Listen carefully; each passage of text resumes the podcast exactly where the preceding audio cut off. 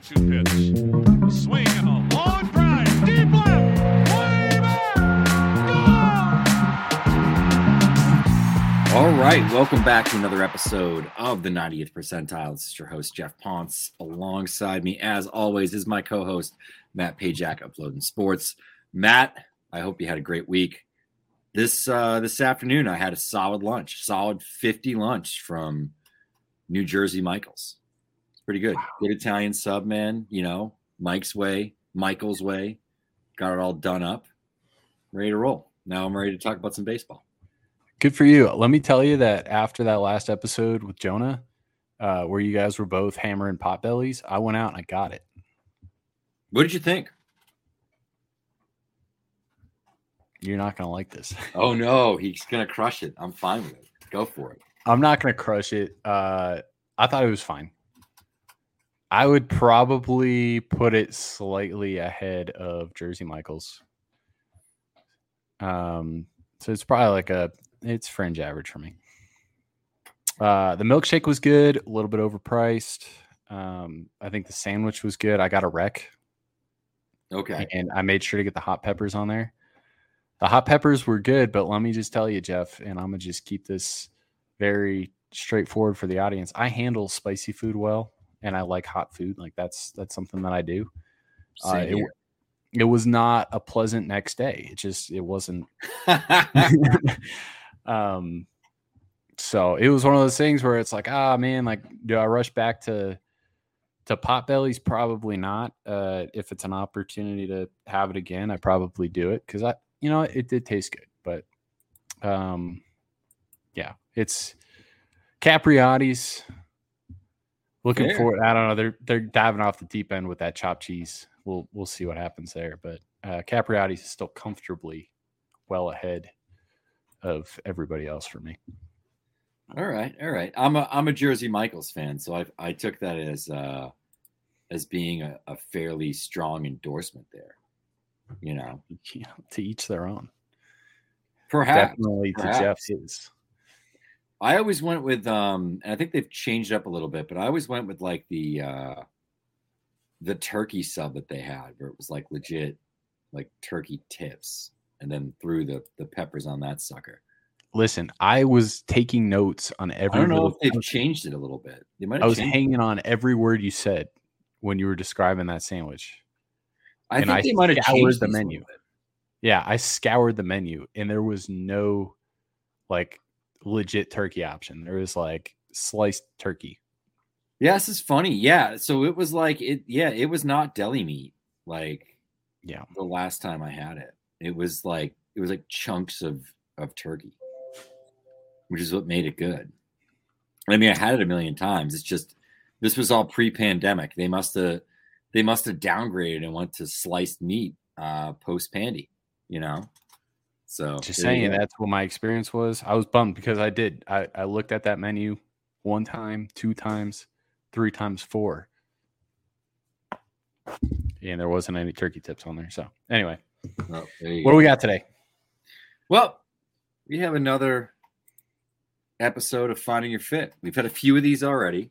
We've covered some some different backgrounds. Today we have Stan Tucker, who was a recent draft pick of the Boston Red Sox. I said draft picked. I added a, a T at the end of that. Um, it's like turned. Um, Yeah. he he had an interesting path you know um, was impacted by the pandemic we're bringing this up a lot uh, but 2021 played it at wharton junior college uh, was actually enrolled you told me this earlier at new mexico uh, junior college went and played there in 2022 then transferred to texas a&m uh, university for 2023 didn't see a ton of at bats, but does end up getting drafted. Um, so kind of interesting. And I guess it's sort of, as you said, off air, finding your fit in pro ball. So we're expanding the vision here. Yeah, and we're talking about like 2021 Wharton Junior College raked 405 uh region I know my Roman numerals here. Region 14 South MVP, all region, all conference shortstop, 14 home runs in 44 games. And he goes to New Mexico Junior College in 2022. He is a NJCAA first team All American, WJCAC conference MVP, 407 batting average, 17 home runs, 37 stolen bases in 58 games. And then, like you mentioned, uh, jumps in that transfer portal, heads to Texas A&M, and he hit 273 this past year uh, in 22 at bats. So, uh, yeah, finding your fit in pro ball. Um, very excited to talk to Stanley. I've heard nothing but great things uh, about this guy, and apparently he can ball. Uh, and Texas A&M missed the boat on that. So, um, yeah, let's bring him in here. No, let's do it. Let's get on Stan Tucker, Boston Red Sox, shortstop, center fielder. Holy tools. Yeah. We're driven by the search for better. But when it comes to hiring, the best way to search for a candidate isn't to search at all. Don't search, match with Indeed. If you need to hire, you need Indeed. Indeed is your matching and hiring platform with over 350 million global monthly visitors, according to Indeed data, and a matching engine that helps you find quality candidates fast. Ditch the busy work. Use Indeed for scheduling, screening, and messaging so you can connect with candidates faster. And Indeed doesn't just help you hire faster. 93% of employers agree Indeed delivers the highest quality matches compared to other job sites, according to a recent Indeed survey. What I love about using Indeed is how it does a lot of that organizational work for me. I can sort through candidates, I can respond to them, I can schedule interviews all through Indeed. Leveraging over 140 million qualifications and preferences every day, Indeed's matching engine is constantly learning from your preferences. So the more you use Indeed, the better it gets. Join more than 3.5 million businesses, including Baseball America, that use Indeed to hire great talent fast. And listeners of the show will get a $75 sponsored job credit to get your jobs more visibility at Indeed.com slash Baseball America. Just go to Indeed.com slash Baseball America right now and support our show by saying that you heard about Indeed on this podcast. That's Indeed.com slash Baseball America. Terms and conditions apply. Need to hire? You need Indeed. All right, and we are back with our guest for this week. That is Stanley Tucker, 19th round selection just a few weeks ago by the Boston Red Sox. He's down in, in uh, complex league ball uh, down in Fort Myers. About to say spring training. I had to catch myself. I think Fort Myers. I think spring training because that's what I'm down there. Uh, but welcome to the show, Stanley. How you doing, man? I'm doing well. Just glad to be here. Glad you guys uh, let me on the show today. Nah, we're uh, we're excited to have you. Um, sure. Yeah, I, I, think we've got a, a couple of mutual contacts. So I've known about you for a couple of years. Uh, Matt Pierce and uh, Mike Robbins at NMJC. So um, right, right. They've, they've all had nothing but great things to say about you. So I was really excited.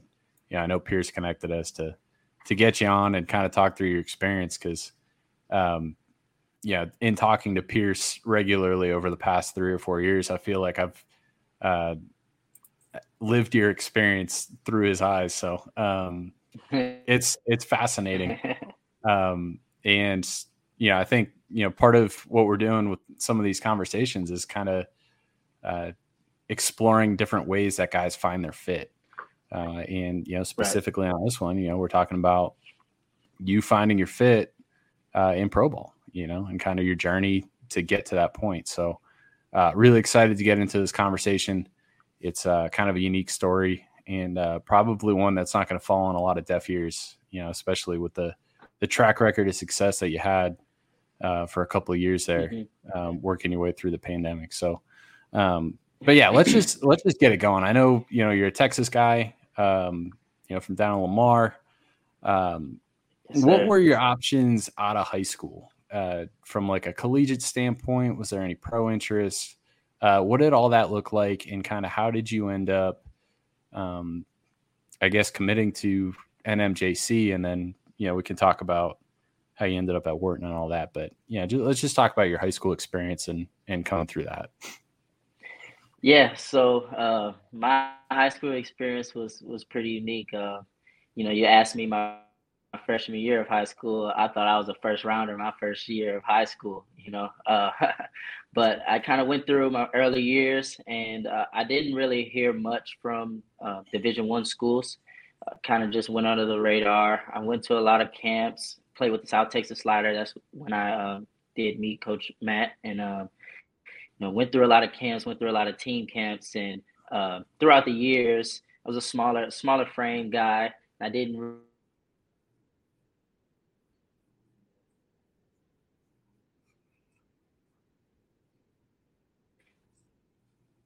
uh, get into my soft my sophomore summer, going into my junior year, I received my first offer to play at the Air Force Academy.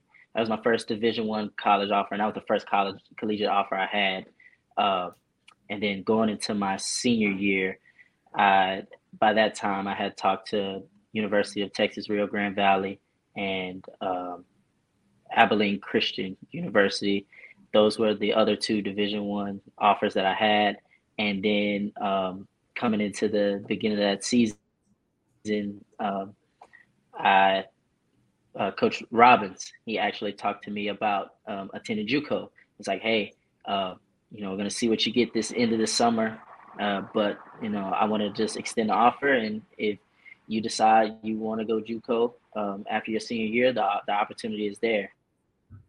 And that was just kind of a decision that I made with my family at the end of my senior, well, junior senior year, and uh, I just decided to go with it. Ah, very cool. Um, that's kind of interesting that Air Force was on you. You could have Yeah. you could have been there with Skenes.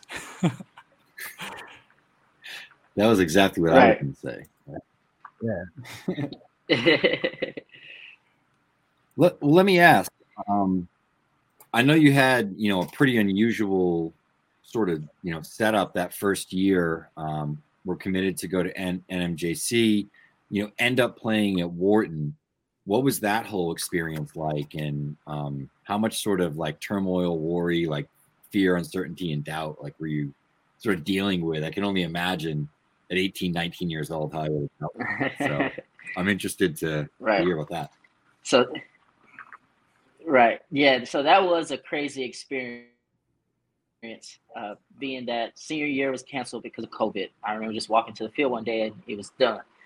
And then going to NMJC, we went through a lot of COVID regulations, but we still tried to make it work and was still optimistic about the year until all the way until our last meeting we had before we went home before the break.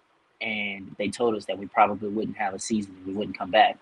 So I think that was the time when it really just set in. Like, okay, uh, what what should I do? It was two options. It was either go part time and uh, go part time school and take the year off, and then just come back to New Mexico the next year, or try to transfer and uh, kind of just go into a new program in the spring and, and see where it lies. And um, that time, that's a time where I really relied on my faith a lot because it was it was tough because uh, going into Wharton, the, the decision to go into Wharton was tough because I was going into a brand new program. I didn't have a fall to kind of prove myself, and uh, you know the co- coaching staff they knew me there, but they really just truly didn't know me, and so that decision to go to Wharton was one my very first, I would say, test for me to just put my trust in God and just go and, and, and believe in myself and believe in, in the work that I put in and it ultimately just was was a good decision for me. I mean, that's just wild that like that opportunity presented itself that late in the game. You know, Like, Right. you're talking about like right up until like Christmas break. You know, you thought you were gonna have a season at NMJC, and then they're Right, like, I "No, actually- down." Mm-hmm. Right, right. I actually didn't decide to go to Wharton until maybe it was the week of the time they were reporting. So my first day at Wharton with the coaching staff and signing to come and play, they were practicing. So I didn't get out there until after they had came back and and started practicing already. So I was I was a little bit late to the game. How did that even like set itself up? Like, how did you get it? Like, you had to have had some help. You know, it's that late along. Like, hey, where can I go play? Right, right. Like, So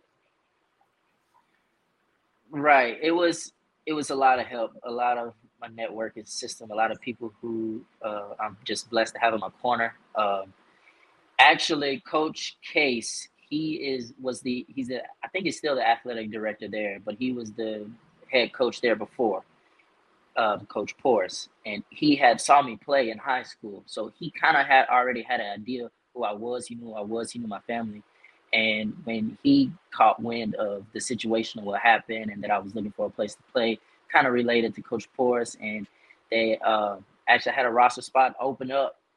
Um, it was one roster spot, and you know he offered me the opportunity to come play, and I was like, okay, I'll take it, and I, I just kind of took that last spot and ran with it. Some things are just meant to be. Right, right. All right. Yeah. So uh, I had heard that there was some draft interest uh, in you ahead of the 2022 MLB draft, but you ended up at Texas A&M. Uh, I kind of talked me through that decision um, and kind of what all that looked like for you. Did you consider going pro after your monster year at NMJC?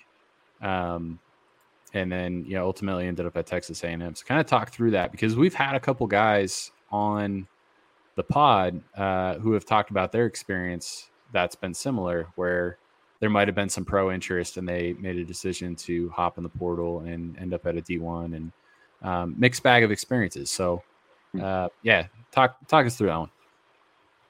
Yeah, so uh, coming into my second year at NMJC, that was the first time in my career that I had just professional interest from from scouts. Um, it was my first time talking to scouts, first time just truly being on the radar, and um, basically having after having a, a, a good year there, uh, the possibility to go professional was was was there. Um, but at the time, I didn't I didn't really know a lot about the the process, what the process looked like, how it all went, and then two, for me, I was still late on the scene. So, well, when I say late, I was still kind of an unknown player. So, and I had been in front of a lot of area scouts and a lot of uh, guys locally, or but just to play in front of a lot of cross checkers, or really a lot of uh, in front of the, I would say the staff that truly makes the decisions, or try to get into the eyes of many of those scouts. I still wasn't on the scene. Um, so I started, uh, I, I, reached out to some people and ended up, you know, just getting some help with the process. And the further along that we got in it, we were like, okay, this is maybe where I stand. This is maybe where I should be thinking about. And then the opportunity came to play at Texas A&M, in which, as a, as a young kid, ever since I was young, my dream was to play in the SEC. I wanted, I always talked about playing in the SEC and then going to play pro ball.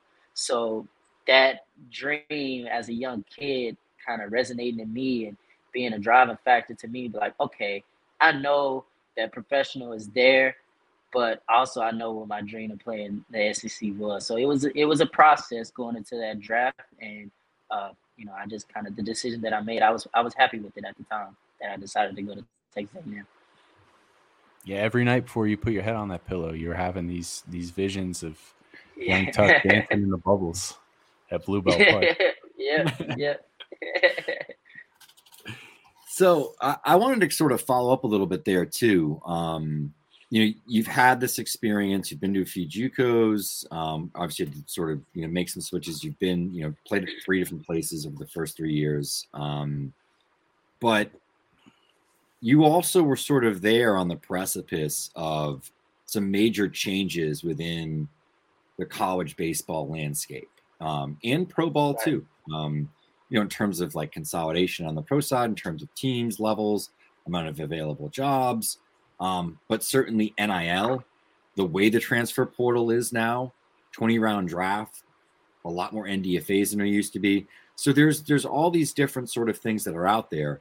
Um, what sort of advice like would you have for, we'll say, somebody that's following a similar path to you, going from a JUCO to a Power Five um, that also has pro interest? Like,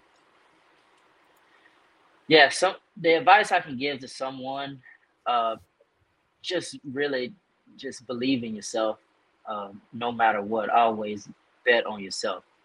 Uh, the work that you put in, it, it does not go unnoticed.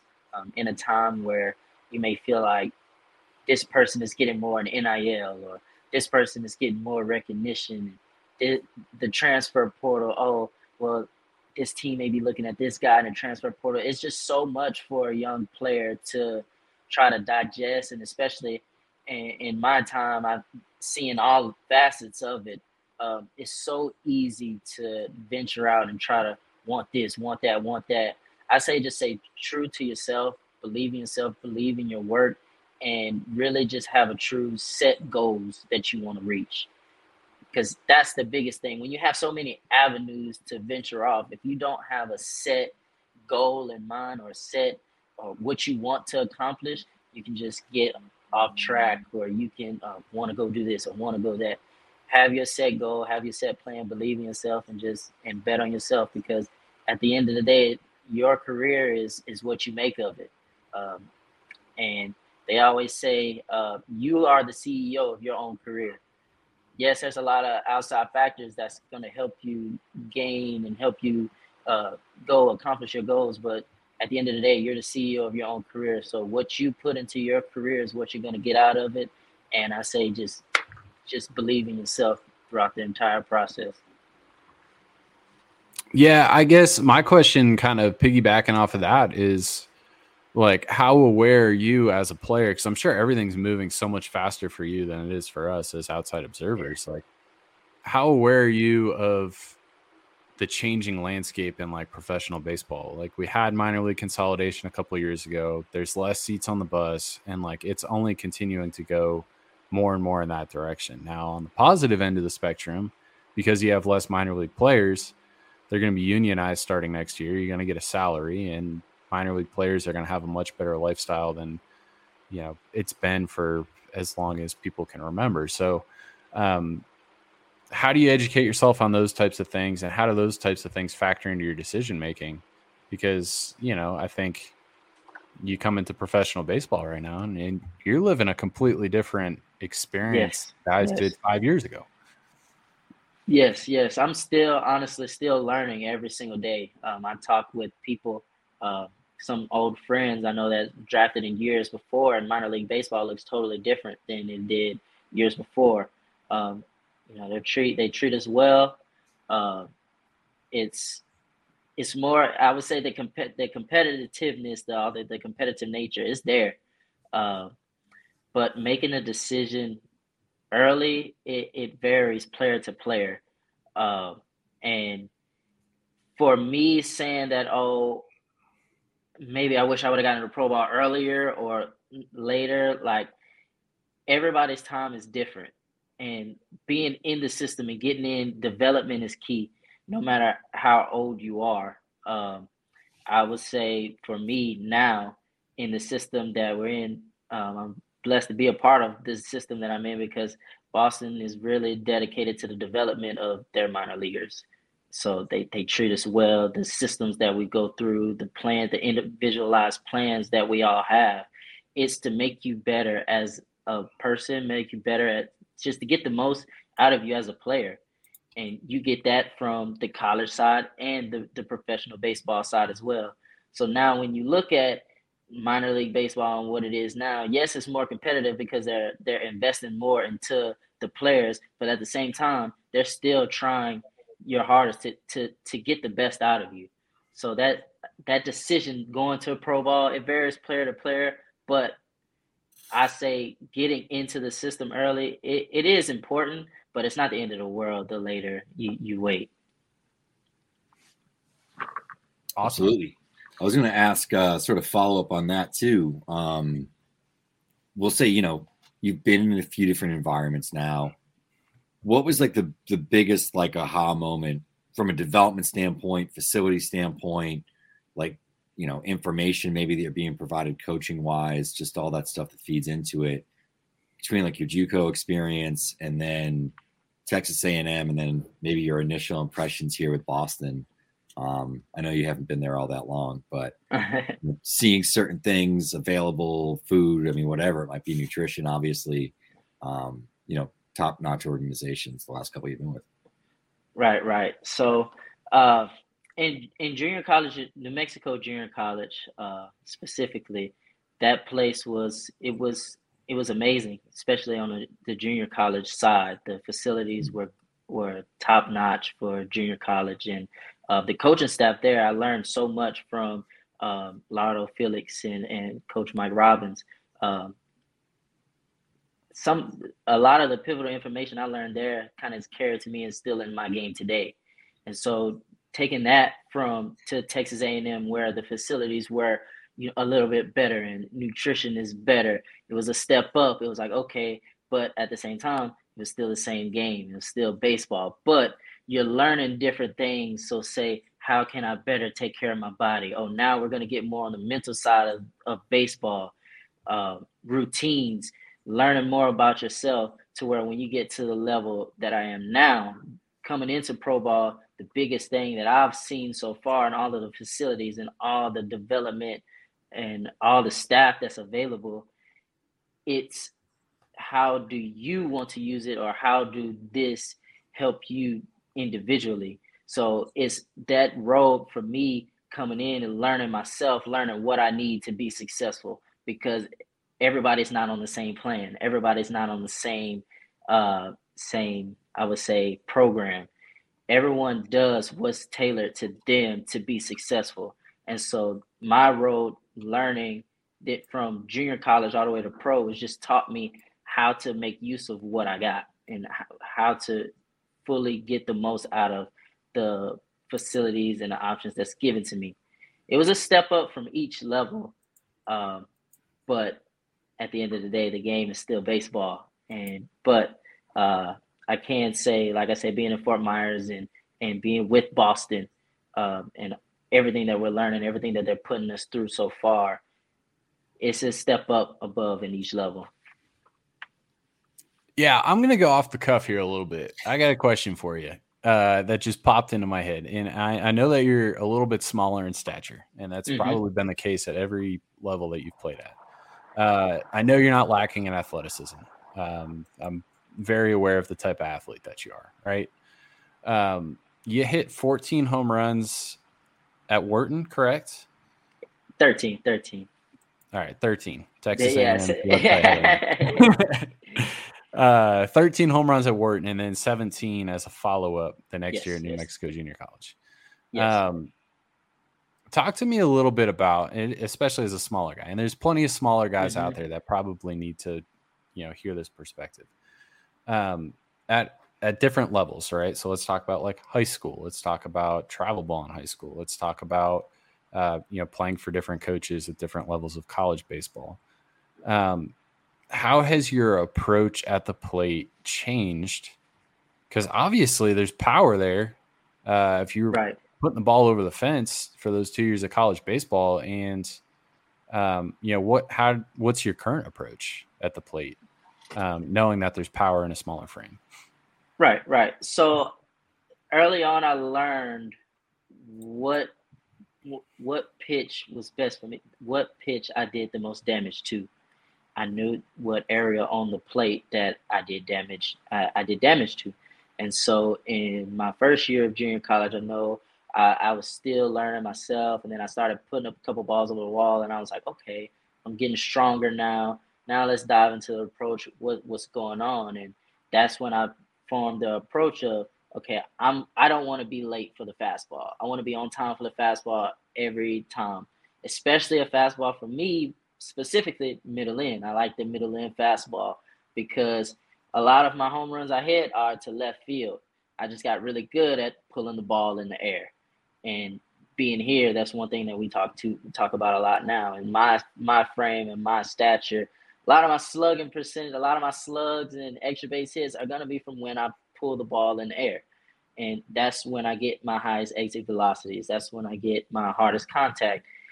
But then also going to in a program like Texas A&M where I really learned how to also get the pitch the the tougher pitches to hit, or maybe the pitchers pitches on the outside part of the plate, or in different situations, being able to go to right field with it, stay stay low and hit a line drive to right field, or work up the middle more. Um, a lot of my power personally plays the left field, pulling the ball in the air, but then as you get older and, and, and to different areas of the game, they start pitching you differently. Um, you really have to tone into your approach. So the approach now is still the same be on time for the fastball, don't miss the fastball, and adjust to to pretty much what what could come up each pitcher. But I want to be on time for the fastball so I can pull the ball in the air, and that's going to give me the the most success. Yeah, I think it's really easy, and I, I see it all the time because I'm around you know high school guys. For the the smaller guys, it's just like, hey, like line drives, hit the ball on the ground. Um, and I I don't know. I was just kind of curious. Um, yeah, it's it. You seem to have a really good understanding of what you do well at the plate, what you're looking for, um, Right. and how to tap into your power. But I feel like there's a lot of guys out there, especially the younger guys that are smaller, that just kind of like, oh, like they're telling me to hit the ball on the ground, they're telling me to, you know, hit line drives, and like they don't even they don't even try and tap into their power um, if it's there. right. So, um, yeah, I hope I hope you continue to tap into that power, and one day. You're putting them up. oh yeah, you know, pull up to the field, see the monster. It's it's it's it's fun to look at it and be like, okay, I, I wanna I wanna attack them out. What we say, we feed the monster in our development system and everything. They like to say, feed the monster. So we we're gonna feed the monster. oh, let's go. That's that's beautiful, and we're both Massachusetts guys, so uh, Yeah. we appreciate that. Um, I wanted to sort of you know jump in a little bit to your season at, at Texas A&M. Um, congratulations, obviously 19th round pick, it's a big deal. Um, only 22 at bats though this year at Texas Mhm. A&M. Do you get that opportunity to play SEC ball, as you said, which was always a, a dream of yours? Um, did you consider going back at all? Did you have anything else lined up? Like, what does that that process uh, sort of look like for you? Yeah, so uh, when the season ended, uh, course, uh, I had some success in, in the year. Um, kind of some things lined up um, to where it was just a, a tough situation going in in the depth chart, uh, but I'm still able to to get in and, and produce, when and got opportunities. But season ended and kind of just sat and had a talk with our coaching staff, and uh, it was it was a mutual agreement to kind of just. Uh, to see what was out there, uh, see what the best fit for me was. So I entered the portal um, right after the season just to see any other opportunities that were out there that that would come up that would be really, like I said, a best fit for me. Um, and then the opportunity to come back was was still open. Um, so um, I was just venturing to to open to new opportunities. Wanted to go play in the summer. I went and played for the summer in a month um, in the, the the draft league, and uh, I just really wanted to open up my options to see what would happen or what places would look like, what it would look like after the draft. Yeah, I that's and, and it kind of bleeds into this next question. Like you're 21 years old, you just turned 21, so happy belated birthday. Um, yeah, uh, there's there's this thing from like again people who observe the game and, and people who are pretty in tune with like the draft and everything that's going on. Where we talked about it before, minor league consolidation, less seats on the bus. And then it's no secret that like in most teams draft models, like age is important, right? Like they'd rather Right. take a guy who's younger versus a guy who's older. And Right. because of all of the different things that have happened in the past couple of years, that has changed the college space. There's way more guys in college baseball right now. There's more guys on rosters. Uh, and there's also a lot more like older guys, right? 22, 23 year olds that are regulars in lineups. Um, so I guess all of that to say, like, you just turned 21, which is like a, a perfect age to enter Pro Ball, uh, where you're not considered too old. Um, yeah, was that part of the consideration to draft and sign? Was hey, I'm going to get into Pro Ball with at 21, and like I've got plenty of development runway in front of me, as opposed to like, all right, let's see what next year brings, and you know, hopefully, you know, things go according to plan, and then I'm 22 and I better put up monster numbers like I've already done twice. Um, otherwise, you know, like there's again, there's a there's a player that we talked to a couple pod episodes ago, and you can go back and look at it. And like he did three years at junior college at McLennan, uh, jumped jumped to Oklahoma State, didn't play a whole lot there, jumped in the portal, went to Austin Peay, put up monster numbers, and then this draft cycle, he was 23 years old. He ended up signing as an undrafted free agent. Um, but yeah, and it, it- you know, just kind of talk about that a little bit because it's undoubtedly something that you're seeing. You saw it at Texas. A&M. You're seeing it in every dugout. Those older guys in the dugout. Um, how did your age, I guess, factor into your decision to make that jump into pro ball as opposed to, you know, either returning to A&M or exploring another opportunity? Yeah, of course. I wanted to. I really wanted to be in professional baseball this year because it's it was my draft my draft quote unquote draft year. You know, my my junior year of college, and this is the ideal time. A lot of people, uh, this is the ideal time you sign. So, of course, the goal was I wanted to be in professional baseball this year. Um, I don't feel like it would have been the end of the world if I would have went back because you know go back and you have to see that everybody's role is different. Um, but that relief of signing when I was 21, the year my draft year, it was a big relief because um, that was the plan coming into this year. That was the plan on going to Texas A&M was to to the following year sign. You know, so. Um, I I want I wanted to sign this year, but that didn't take away from any decision on going back and playing a, a, another year. Um, I kind of had both options weighed out. There was some good on both sides. There was some bad on both sides, but um, the uh, the relief of signing this year, it, it was a big relief for me, being that you know college baseball is getting really old, especially with the transfer portal and of course COVID. Uh, but um, I'm really just blessed that I was given the opportunity, being that I didn't have that much um, the previous year. I was still given this opportunity to to play professional ball this year. Yeah, well, I'll I'll just say, you know, from my perspective, I'm I'm a fan of the decision that you made, um, because I do think that you know there's a lot of guys out there that get an opportunity to potentially go play pro ball, whether it's out of high school or after your JUCO, or you know, after after their junior year of college at a D1, whatever it is, they're 21, um, and they you know they think that okay, well, let me do one more year, and yeah, I'm going to improve my draft stock. And I, I think that was probably the case pre 2020. And now it's like a little bit like playing with fire. So, um, Right, right. very excited, you know, that you sign the dotted line and now you get to go have your opportunity. And like, you know, you talked about it before, like that belief in yourself, like, you That's know, it. that's That's it. Like it. if if you believe in yourself and you go out there and you execute in pro ball, Right. like nobody remembers the signing bonus. You know, like Right. That's the most important thing. They're a lot bigger. at, at this level now, at this stage, everybody has to earn it. You know, and Yep. uh, Yeah. uh, once you get at this level, it's it's we're all we're all focused on the same goal. We're all trying to work to get to the same goal, and signing bonuses out of the window. Uh, Mhm. you know, we don't. I, we haven't even. I haven't even talked about signing bonuses with any of the new guys who came in. We're all focused on getting better development every single day, and um, it's a grind once you get to the side.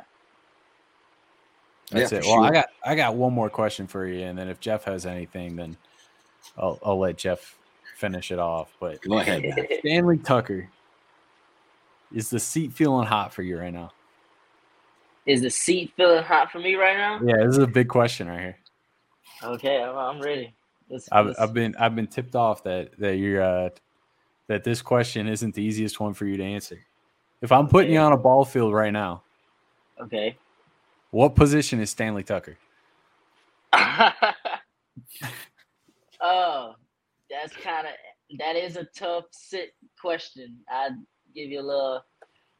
When I got drafted, my draft card signed in and said utility. When I showed up in Boston to do my well, when I showed up in Fort Myers to do my physical, they gave me my paperwork and everything. Um, it said infield, so I was like, okay, coming in, maybe coming as an infielder. The first schedule was sent out for working out and, and doing things.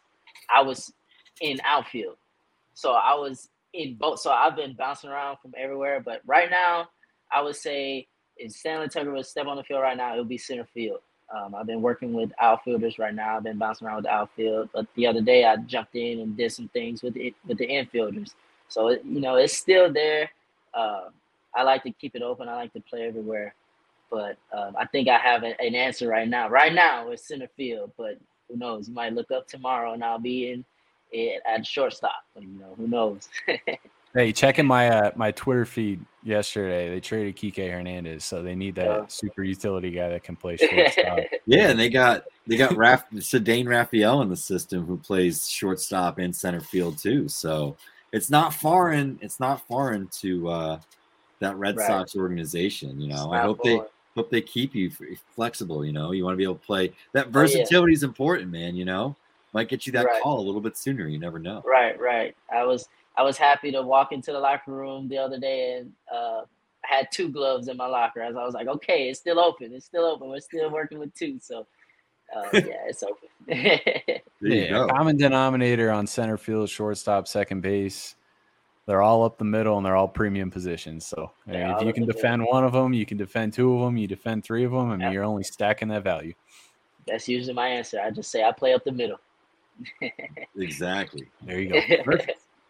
All right, let's uh, Stanley Tucker. want to thank you for joining us here on the 90th percentile. For Geoff Pontes, for Matt Pajak. We'll be back next week. Yeah, go hop in a pool or something.